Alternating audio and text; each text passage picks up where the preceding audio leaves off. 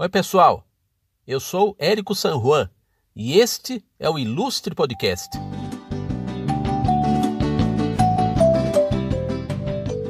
O nosso convidado desse episódio é um cara que faz um humor terno e eterno. Vamos conversar com o Jean Galvão, chargista e autor de quadrinhos para adultos e para crianças. Oi, Jean. Seja bem-vindo ao Ilustre Podcast. Vamos começar aqui a nossa conversa falando de quando você era um molequinho que certamente via muito desenho animado na televisão, acompanhava gibis, revistas em quadrinhos, né? Aí você vai dizer pra gente o que, que você acompanhava quando você era uma criancinha, né? O que, que te rodeava com relação à arte, ao humor gráfico, às histórias em quadrinhos, o que você via na TV, em jornal, né? Então conta aí pra gente das suas influências, né? O que, que você viria a ler, a ouvir e a ver e que iam entrar no seu cérebro aí para futuramente você desempenhar o que você está fazendo hoje, né? Que é o ofício de ilustrador, que é o ofício de autor de quadrinhos e de chargista. Fala, Érico. Primeiramente, parabéns pelo seu programa, essa iniciativa de ter um podcast que trate da arte do quadrinho, da ilustração, do cartoon. Isso é muito bacana. É, imagina ter isso na nossa época, né? Bom, é, voltando assim no tempo, é, quando eu era criança, você acertou. Eu via os desenhos e via quadrinhos, e eles chegavam pra gente, diferentemente do, de como é hoje, eles chegavam com aquele horário certo, né? O desenho passava tal horário na TV aberta e, e era aquele momento que dava para ver. E eu gostava de ver ah, com meus irmãos e a gente assistia com um caderninho na frente, procurava ali copiar o pica-pau que passava. Como eram os desenhos sempre repetiam, né? O mesmo episódio, o mesmo eles repetiam muito, né? E a gente gostava de, de copiar. E não era possível também, nem naquela época, dar um pause ali no desenho. Não, não tinha, né? Não tinha essa coisa. É, então, mas de tanto ver, ia pegando o jeito, né? Ah, então eu sei desenhar alguns personagens até hoje, tanto que eu copiava. E então isso incentivava, a gente, mexia com a cabeça, né? A gente queria fazer. E eu acho que o cara que gosta, a gente percebe que gosta do desenho, quando você vê um desenho animado, como era o caso, e você percebe as diferenças sutis ali que tem, né? Aquele pica-pau tá um pouco diferente daquele outro. Parece que não foi desenhado pela mesma pessoa, tem umas diferencinhas ali. Isso acontecia com os quadrinhos também, que a gente tinha acesso. Que eram poucos, a gente ganhava de alguém que já tinha um. Eu lembro que uma vez a gente ganhou um saco de revistinhas é, da Disney, da Luluzinha, e da Mônica também, algumas muitas sem capa, mas foi uma alegria assim ter aquilo. E eu gostava de olhar e ficava vendo diferenças. É, esse tio Patinhas está um pouco diferente do outro. E observava os detalhes, os cenários, que era encantador assim, ficar vendo aquilo. E copiava, né? Copiava alguma coisa nos cadernos, tentava ter alguma bolar alguma história e então, eu infelizmente não tenho mais esses caderninhos de criança, eles se perderam no tempo. Mas eu acho que eu desenhava todo dia. E com uma caneta comum mesmo, que era o que tinha. Se não tivesse caderno, é, desenhava em papel de pão, que antes o pão a gente ia comprar na padaria, ele vinha embrulhado numa folha, né? É, e desenhava naquele papel, ou desenhava na rua com giz, eh, com giz, com giz nada, com tijolo, né? Falei giz porque parece, mas com tijolo, pedaço de tijolo. É... Dá para desenhar até com água, sabe? Pegava a mangueira e fazia um desenho assim na com a mangueira assim, ou um saquinho de água furado, você fazia o desenho no chão, só é, deixando a água correr aquele fiozinho, virava um, uma forma de de registrar ali, né? Então, e tinha acesso também, quando eu ia para casa da minha avó, os meus tios costumavam comprar o jornal Globo aos domingos. Então, nessas oportunidades, o, o, o jornal tinha uma página com quadrinhos inteira, assim, enorme, que, que tinha Flintstones e tinha Tom Jerry em quadrinhos, né? Colorido e tudo. Era muito bacana ter acesso àquilo e ver, sabe? Ah, não sei, tudo que eu via de desenho quando criança me chamava atenção. Aquilo foi desenhado? É um desenho, me chamou atenção. Então esse despertar foi mesmo esse acesso, essa essa coisa do desenho tocar fundo, talvez como aconteça com quem gosta de música, quem é músico, né? De ouvir assim uma melodia, aquilo dá vontade de nela, eu quero fazer isso daí. E com o desenho foi assim. Queria fazer aquilo ali, aprender a fazer, né? E, e esse aprender é a gente começa copiando, né? Ah, não existia tutorial em lugar nenhum, não tinha como ver isso. Raramente tinha um programa que passava que era Clube do Mickey, raramente aparecia ali algum desenhista da Disney desenhando, mas ele não estava ensinando, só mostrava ele desenhando assim. E, e quando a gente via, eu via aquele traço ainda no lápis, eu ficava assim, nossa, dava mais vontade ainda de fazer. Ah, então as influências sempre começam, começam dessa forma, né? Com a gente vendo aquilo dá vontade de fazer e a gente começa copiando e aí vai. É, mesmo com, com muitas referências ou com as referências possíveis. É, isso, isso faz com que a gente é, cresça, caminhe nessa área, né? Do começo da sua vida, Jean, a gente vai passar agora para o começo na sua profissão de desenhista, né? Você de São José dos Campos começou num jornal aí da sua cidade que é o Vale Paraibano, né? E nos anos 90, época em que você começou, eu também estava começando aqui no Jornal de Piracicaba, na cidade que dá nome ao jornal, né? Você, como ilustrador aí do jornal de São José dos Campos, e eu como ilustrador aqui do suplemento infantil do jornal aqui de Piracicaba. Foi nessa época que você, inclusive, conheceu o meu trabalho, né? E eu também o seu. Que aí os jornais, as redações, elas sempre foram generosas em ter jornais no Brasil todo nas suas dependências, né?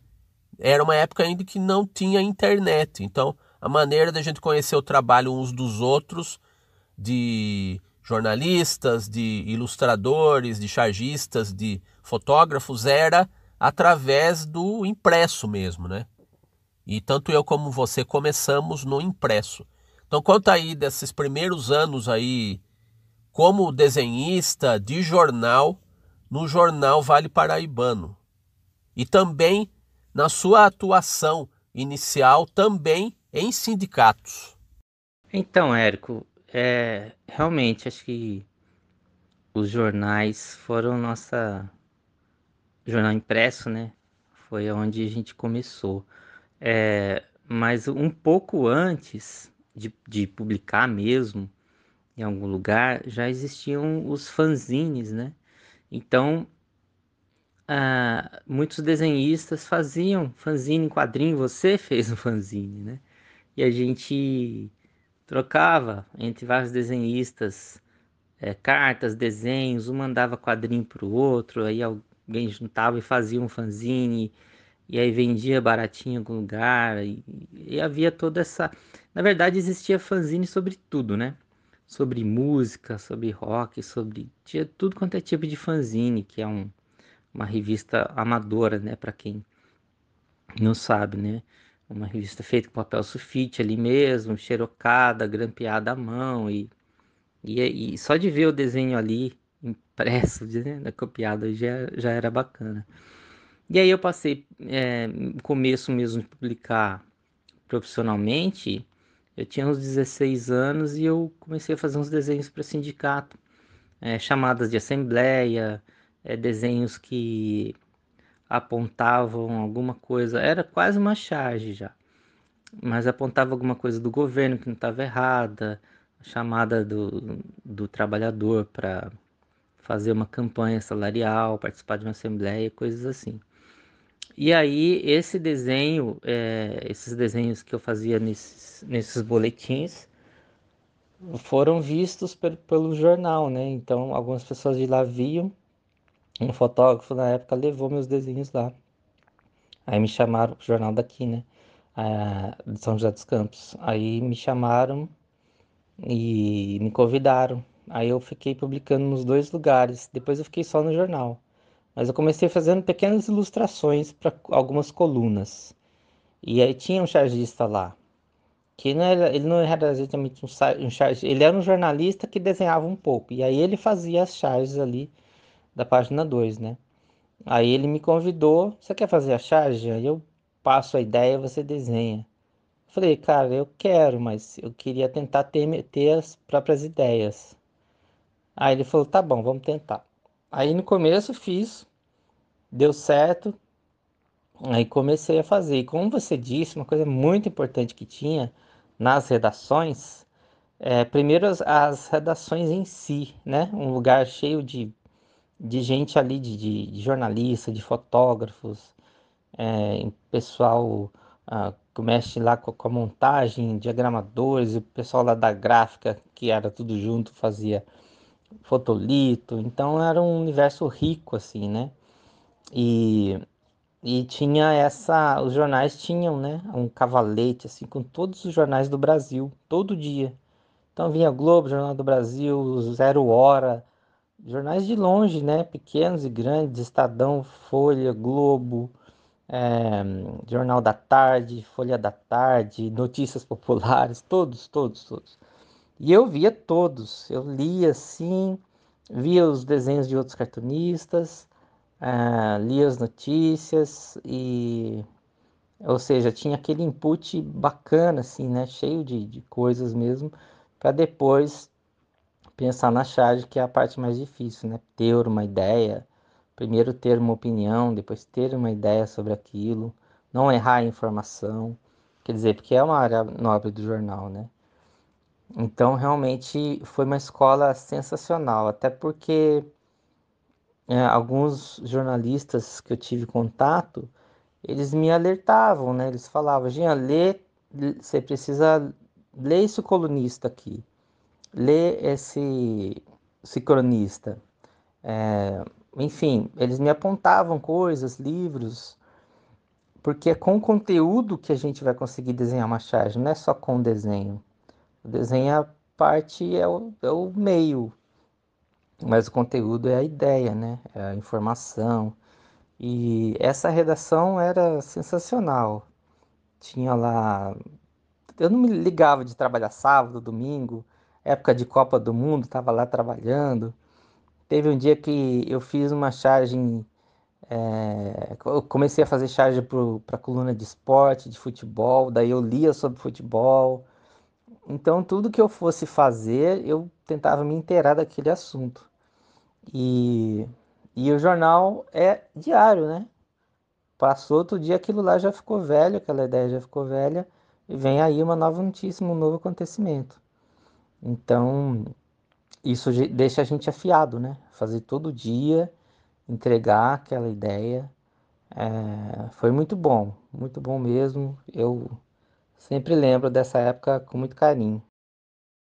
Você foi um dos raros desenhistas de jornal concursados desse país, né, Jean? Você foi um dos selecionados e premiados em um dos concursos de ilustração promovidos pela Folha de São Paulo. A sua atuação como chargista na Folha veio a partir daí, né? Quando que você decidiu participar do concurso? Qual é o objetivo pessoal que você tinha? Claro que entrar no jornal, trabalhar no jornal, mas você tinha algum projeto é, específico para a Folha? Ou você quis mesmo utilizar essa possibilidade de, de ser um trampolim para você ter uma carreira mais efetiva, né? mais sólida como desenhista de imprensa? Conta aí dos bastidores aí dessa sua entrada no jornal. E vou emendar uma segunda pergunta também.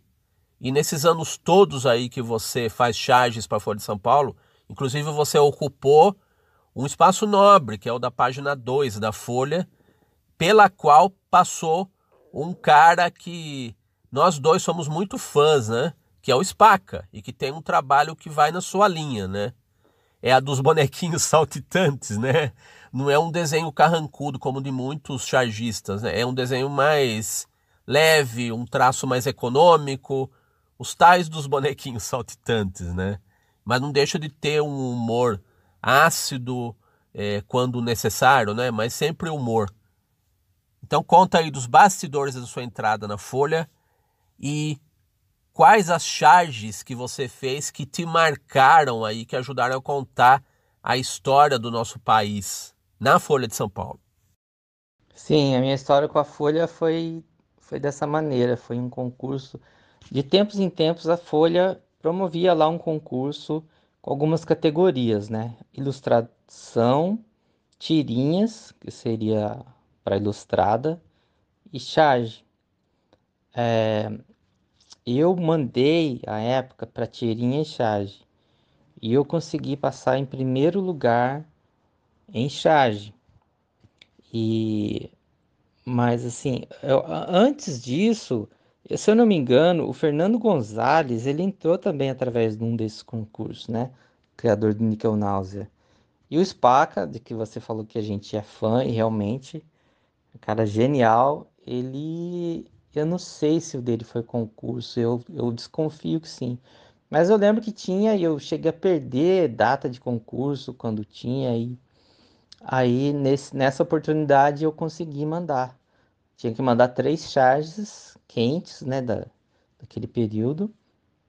Eu lembro que era a época do Fernando Henrique Cardoso, tinha ACM, Antônio Carlos Magalhães, coisas assim.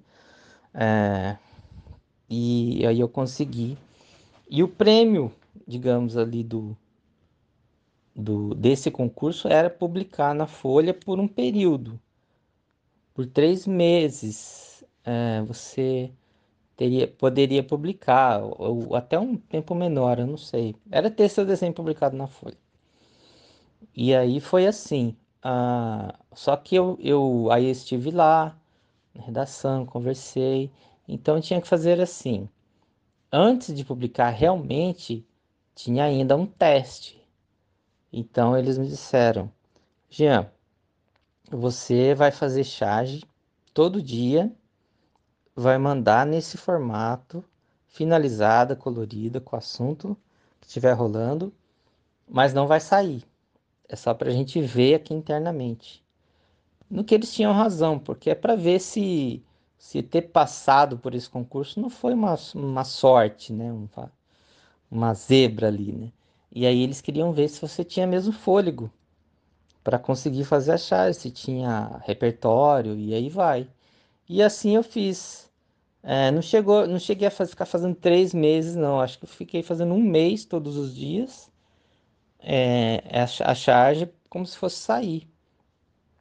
E na época a Folha tinha menos chargistas na página 2. Se eu não me engano, quando eu entrei, era o Glauco e o Angeli. Só tinha os dois, eles revezavam. O Spaca é de uma época anterior. O Spaca ficou um tempo, saiu, depois voltou, depois saiu. Mas quando eu entrei tinha o Glauco e o Angeli. E aí eu comecei a publicar um dia por semana. E, e foi muito bacana. Depois do que eu passei nesse teste, né, Jean? Agora você vai publicar. Aí, aí, eu, aí eu fiz mesmo. E essa época eu ainda trabalhava no jornal aqui e fiquei fazendo para os dois ao mesmo tempo. Uma ideia para cá, uma ideia para lá. Às vezes até sobre o mesmo assunto.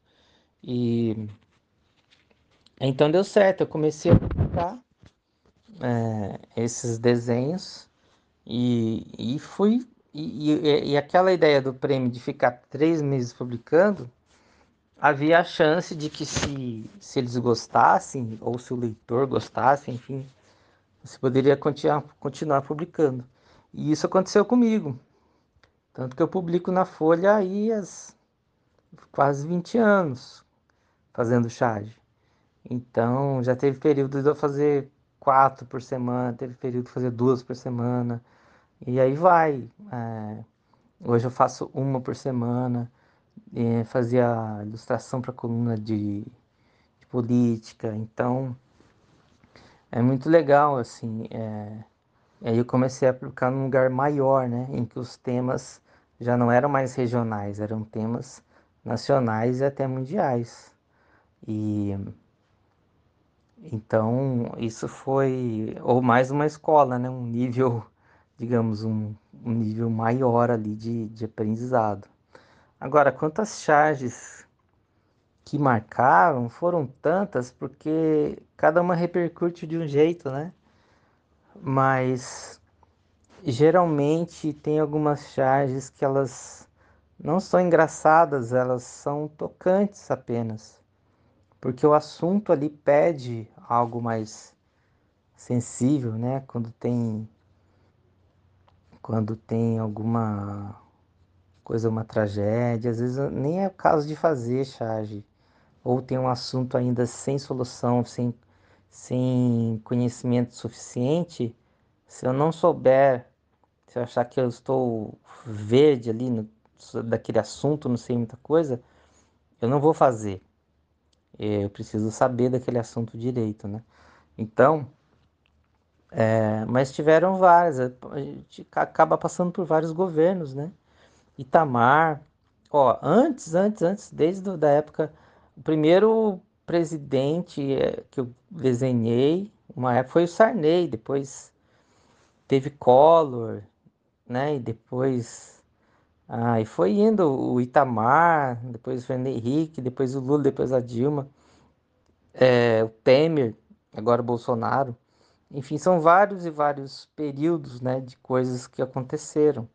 Brasil com muita inflação, com menos inflação e, e por aí vai, né? E os assuntos mundiais também. Mas é, eu não saberia dizer para você uma charge. Eu fiz tantas que tem umas que até esqueço. Eu acho que particularmente esse período que a gente está vivendo de pandemia, é, imagina que a, a, a, desde o 2020 todo e mais esse ano agora, o assunto é a pandemia. Então, praticamente, as charges estão lidando também com esse assunto, né? É, acho que dá para contar a história da pandemia desde o surgimento até a vacina e o que ainda vai acontecer, só com charge. Não só minhas, mas de, de todos os cartunistas. É... Então é muito período, é muita coisa que a gente vê e acaba abordando ali no desenho. Um ídolo de infância. É assim que muita gente te considera, por conta das suas tirinhas na famosa revista Recreio da editora Abril, né? A revista Recreio que teve uma fase brilhante aí nos anos 70 e comecinho dos 80 e que foi reativada com muito sucesso é, quase 20 ou 30 anos depois disso. Dessa primeira fase teve uma fase mais moderna, digamos assim, da revista Recreio. Essa fase na qual você participou muito ativamente com as animatiras, né? Então, como é que surgiu o convite aí para você fazer essas tirinhas? Quais você tem histórias aí interessantes, marcantes aí de pessoas que te consideram um ídolo de infância por conta dessas tirinhas aí? Cara, pois é, tem essa questão aí com as tiras da Recreio. E tem muita gente que hoje desenha, trabalha com isso e, e às vezes me encontra no Instagram, nossa, eu era seu fã, acompanhava seus desenhos e, e não acredito que te encontrei. Nossa, muita gente, e às vezes eu ia lá na, na redação da Recreio, né? E era muito legal fazer. Tanto ilustrava matérias da Recreio, fazia algumas capas. Ela tinha vários ilustradores, né? Não era só eu. E eu tinha uma tira semanal ali, que na verdade foi um convite para eu fazer, porque eu fazia ah, ilustrações para a revista de matérias. E aí uma vez uma editora muito bacana que a revista tinha disse que se você quer, você sabe fazer tira, você quer fazer tira? Eu falei, sei, quero. É, eu não tinha algo para mostrar de tira, tinha algumas tiras assim feitas para mim mesmo, não tinha nada assim, né? Seriam tiras infantis. Mas aí deu certo, eu comecei a fazer e comecei a abordar esse universo de criança, né? E uma coisa que eu pensava para mim mesmo é que tinha que ter humor ali e tinha que ser bom. Tinha que ser, eu tinha que gostar. Não é, sabe? É, eu lembro de falar assim que, olha, eu quero ter umas ideias é, legais e tudo, e, mas tudo bem, eu vou ter toda a liberdade. E aí, sim, cria seu universo aí, né? Então, eu comecei a fazer e a revista ela fazia muito sucesso, uma revista semanal, que eu acho que ela vendia em torno de 400 mil exemplares semanalmente. Quer dizer, as pessoas compravam a revista, então não é como ter 300 mil seguidores que venha coisa ali de graça passivamente. A pessoa tinha que ir até a banca e comprar e levar, sabe? Um, e, e muitos escreviam cartas para a revista, e eles é, falando do meu desenho, copiavam o meu desenho, e, e aí a, a revista, a, a redação mandava para mim essas cartas. Aí o que, que eu fazia? Aí eu fazia um desenho para essa pessoa que mandava carta, fazia um desenho para ela, respondia a carta e enviava para esse leitor, né, que esse leitor mirim que né, se debruçou ali diante de uma folha e escreveu elogiando. Isso era fantástico, assim. E eu gostava muito mesmo de fazer essas tiras. E a, e, e, e a revista eu fiz por uns 10 anos. Acontece que, mas no final, né, com, a, com essa coisa da internet, as revistas, os jornais, enfim, a, a, a mídia impressa tem perdido muita força, né?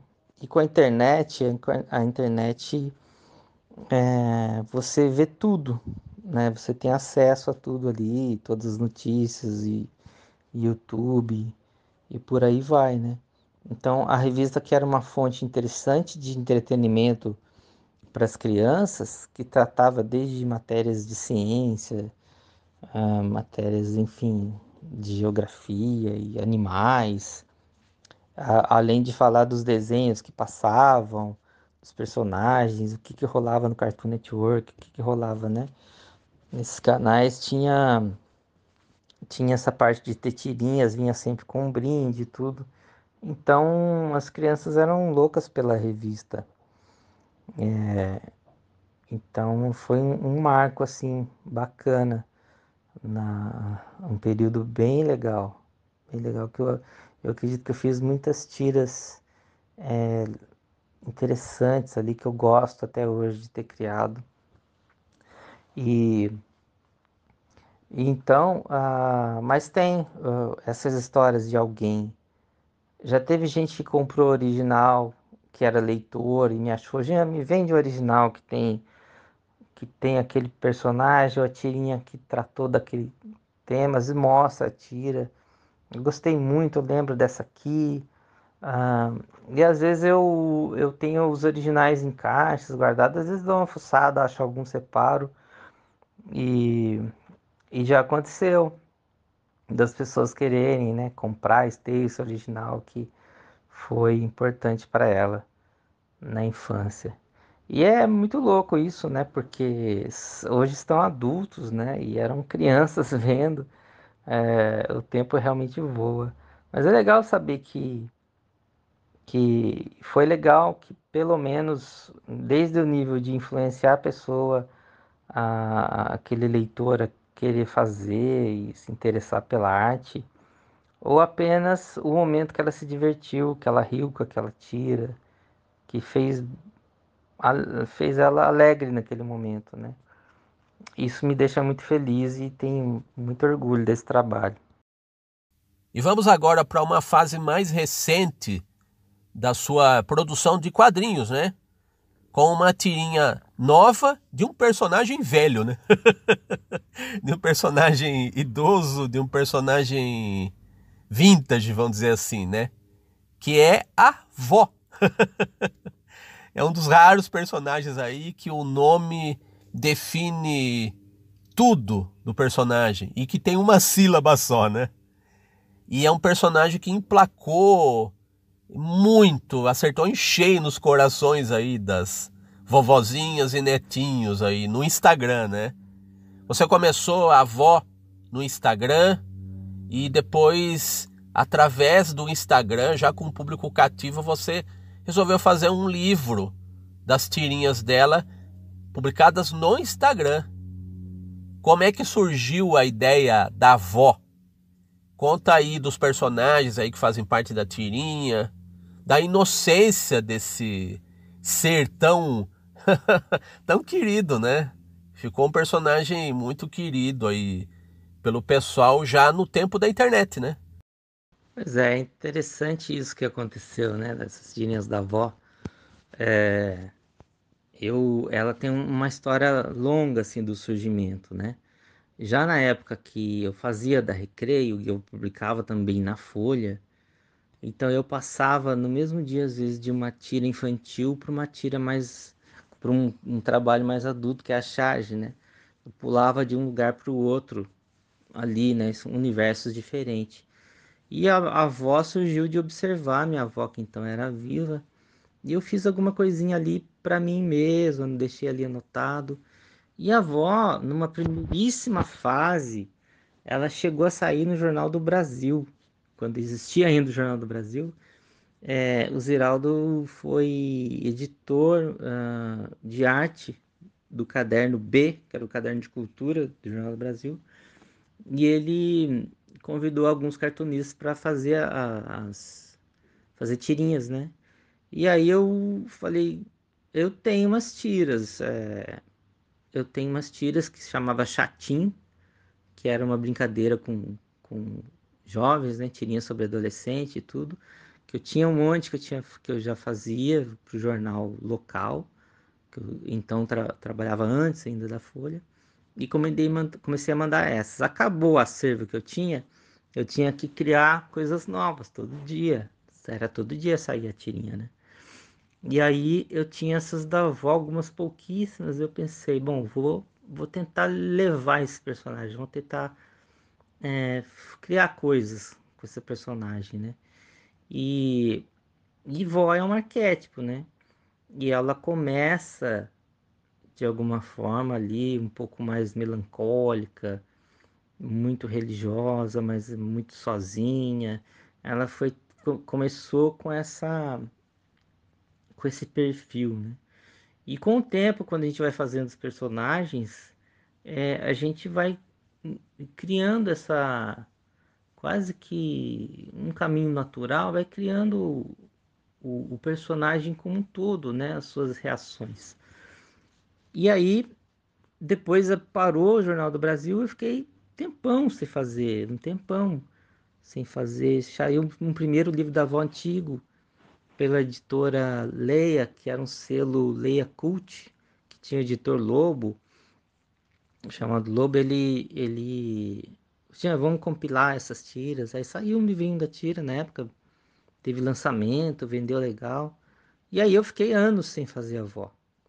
E aí com essa coisa do Instagram, depois que eu tive Instagram, é, que é a única rede que eu tenho, eu comecei a publicar cartoons e coisas que eu gostava e comecei a publicar a avó. Só que eu vi que a avó começou a ter muita curtida, muito comentário. E, e aí eu publiquei e nem publicava as antigas. Eu, eu me propus a fazer, eu quero fazer tiras novas da avó nesse formato Instagram, que é quadradinho, né, e tudo. Que a tirinha era uma tirinha, fazia três quadrinhos, resolvia, né? E a avó, por ser quadrada, assim, eu, é, rola uma certa dificuldade ali do, do, de colocar os, os desenhos, né? Às vezes pede quatro, quatro quadrinhos mesmo. E, mas eu fazia às vezes com três ou uma cena só. E, e comecei a colocar, postar na, no Instagram. E começou a ter muito retorno, muito compartilhamento, pessoas seguindo por causa da avó.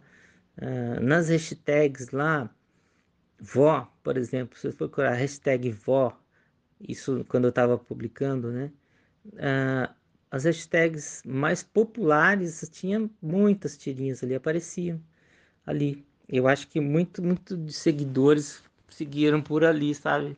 Olha que interessante, uma personagem que é uma avó. e aí fui dando corpo, né? Para aquilo, fui criando personagens. Teve uma vizinha, teve um carteiro, né? Quer dizer, ela vive numa cidade pequena. É, o tempo que ela vive não é bem definido, a época, porque eu não coloquei coisas assim muito tecnológicas e tudo. Então é mais o universo ali de coisas ali. Tem umas galinhas, tem uma vaca. e aí vai, um pequeno universo ali de, de, de coisas da vida dela. E aí eu, eu fui deixando ela mais bem humorada, mais, mais, é, mais carinhosa. Eu fiz uma neta, apareceu uma neta. E foi, foi, foi mudando mais para esse lado, assim. E começou a fazer muito sucesso mesmo. Até que eu fiz um, um uma campanha no Catarse para elaborar o livro, né? E aí, o ponto interessante que foi que, assim, eu tinha que ter X volumes de tiras para poder compor um livro.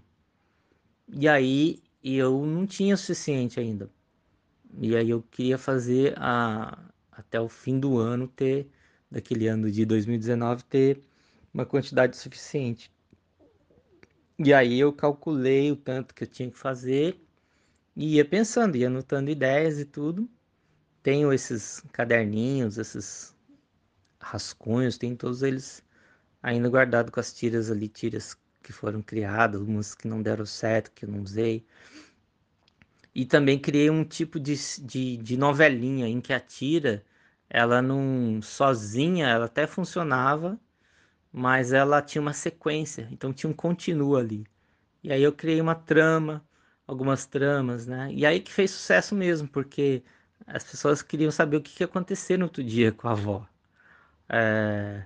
E aí, perto da, de vencer a campanha do Catarse, estava exatamente numa sequência assim, em que a, a avó tinha caído, o galo dela caiu no rio, depois ela cai também, foi tendo uma coisa meio de. Foi tendo um, um ápice ali, né? De ação e tudo. É, e as pessoas preocupadas se a avó ia morrer, uh, se o galo ia morrer. E por aí foi, nossa, foi divertidíssimo fazer. Tinha tira que eu, eu fazia e eu ria. Nossa, que legal essa ideia, caramba. Essa ideia que eu tive aqui, de uma tira específica qualquer, sabe? E, e aí foi legal, que aí eu lancei o livro, a, a campanha né, deu certo e tudo, e eu vim, vim, entreguei toda a tiragem que, que é do, dos apoios, né? E tem hoje, até hoje tem gente que pede. Eu pretendo rodar mais exemplares, né? Tô esperando um pouco rodar mais para poder vender. E mas foi uma experiência sensacional.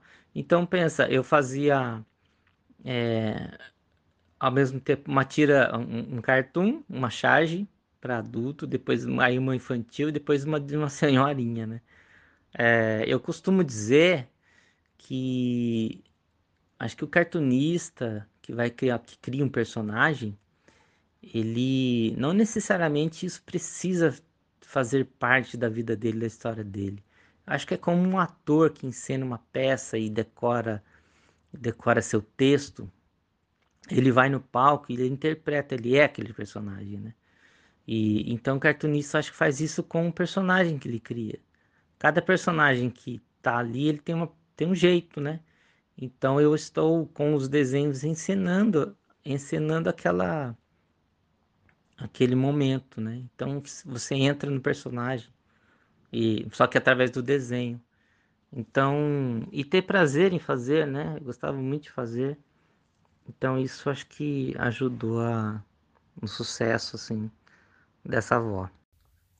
E a gente encerra aqui os trabalhos com uma pergunta que eu costumo fazer para quem passa aqui pelo podcast. Qual é o futuro do humor gráfico? Vamos fazer aqui uma espécie de previsão aqui. previsão de um tempo futuro. Um futuro que talvez esteja batendo na nossa porta, em muitos casos, batendo na nossa cara, né? Qual é o futuro da sua, da minha profissão? Qual é o futuro do humor e do humor gráfico? É uma excelente pergunta, né, cara? Essa do, do futuro. É, eu vejo que depois com, com a internet, Twitter, Facebook, antes ainda Orkut, depois Instagram e o, o, a gente teve um tem ainda um concorrente bastante poderoso que são os memes.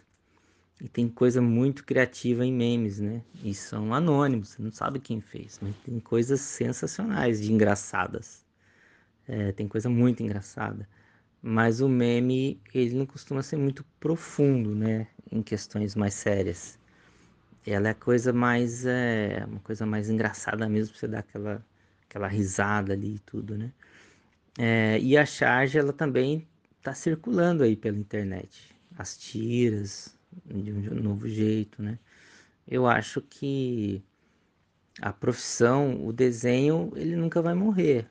Sempre algo vai tudo que existe foi desenhado um dia, seja por um projeto, mas foi passou pela fase do desenho antes, né? Agora, o nosso trabalho de desenho de humor, de refletir sobre um assunto, eu acho que muda só a plataforma, né? Continua tendo é, a publicação na internet, e eu acho que ela vai passar por uma coisa que talvez esteja acontecendo já com os jornais, principalmente com coisa de fake news e tudo, de qual é a informação correta, né? Então, a, o jornal, a, se você publica num jornal, aquela charge que saiu ali, ou se você já tem uma, uma carreira estabelecida, então a, quem vira aquela charge vai, vai ver que tem uma uma curadoria, né? uma chancela ali. É, ele sabe o que ele está fazendo, sabe? Tem um, um cartoon, uma charge pertinente ali, né? Então não é raso. É, e, a, e muda a plataforma. É claro que mais do que nunca o interesse geral das pessoas é pela imagem, a, a imagem em movimento, né? Vídeo e tudo. É, isso é o que, que faz mais sucesso agora do que o desenho parado. Ah, eu não sei, eu não, não sei realmente. Eu acho que vai continuar tendo, mas vai ter que ter algum tipo de adaptação, né? Eu não sei se exatamente virar animação, porque é uma outra linguagem, né? É, são meios diferentes. Eu não sei se precisa de aquilo virar um, uma animação. Não sei se funcionaria, porque o, o atira, o, o, a charge, ela lida com o espaço físico ali, né? E a leitura. E a animação, ela lida com o tempo. Tem time ali certinho para fazer, para aquilo funcionar. É... Pode ser que o trabalho vire uma coisa de nicho. Assim como tem livros, né, específicos de um assunto, é uma coisa de nicho, né? Você, você vai ter é, pessoas que vão se interessar por aquilo, né? A tirinha, o quadrinho, eu acho que ele não, não acaba. Vai ter é que a gente é permeado agora de muitas e muitas e muitas opções é, que chamam a nossa atenção. É, uma tira postada na internet, ela a pessoa passa o dedo, vê em alguns segundos e bola para frente, já mudou ali para outra coisa que ela tá vendo e aí vai e não dá nem tempo dela gravar na cabeça aquela aquela piada, aquele aquela ideia, né? Fica bem efêmero. Mas sempre vão existir as pessoas que gostam mais desse dessa comunicação, né? E eu acho que acabar não acaba. A linguagem começou com, com desenho né, lá nas cavernas, a narrativa através do desenho, né?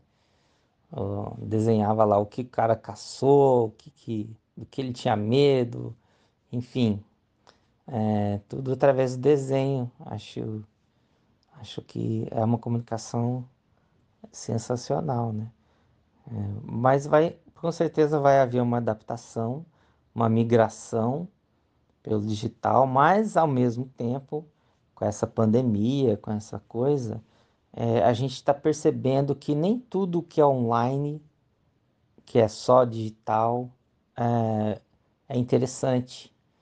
A gente vê pelas, pelas reuniões, pelas aulas, você lida com muito pouco, é muito pouca informação, é uma coisa que a, a comunicação fica muito, não fica na sua totalidade, né? de você ver, sentir, ouvir, usar todos os seus sentidos.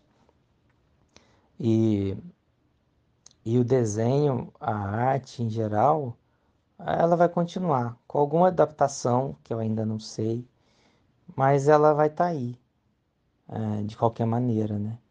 E acho que o segredo, não é segredo, né? Isso não é segredo para ninguém, mas talvez o caminho é fazer bem aquele trabalho, não importa onde ele saia, se ele vai sair para uma quantidade enorme de pessoas ou vai sair para uma pouquíssimas pessoas, mas é, é, a qualidade, fazer aquilo gostando de fazer e, e, e acho, acho que é isso, através disso que você consegue ali o seu lugar ao sol, né?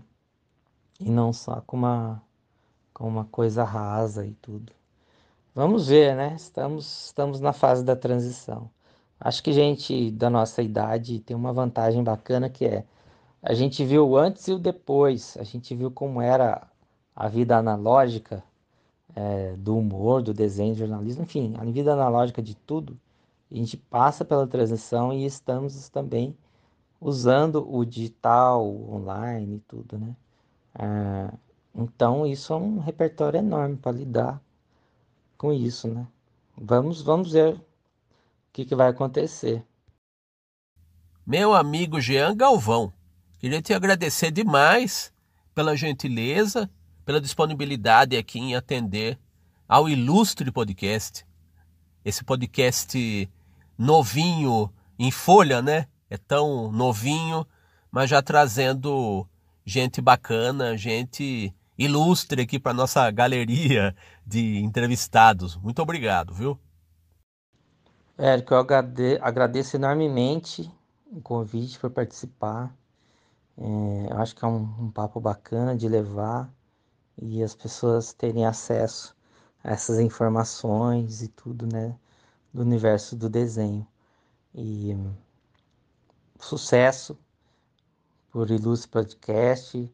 Eu já ouvi todos que você já postou e tá muito bacana e fiquei muito feliz de participar.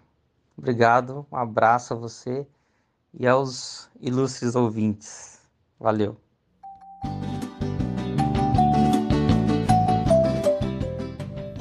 Muito bem. E esse foi, esse é o Jean Galvão. Vamos terminar aqui passando o Instagram, o Instagram do Jean. Anota aí arroba Jean Galvão, arroba J-E-A-N de navio, G-A-L-V-A-O, tudo junto. Jean Galvão, sem tio, sem pontuação, tudo junto. Eu sou Érico San Juan e este é o Ilustre Podcast.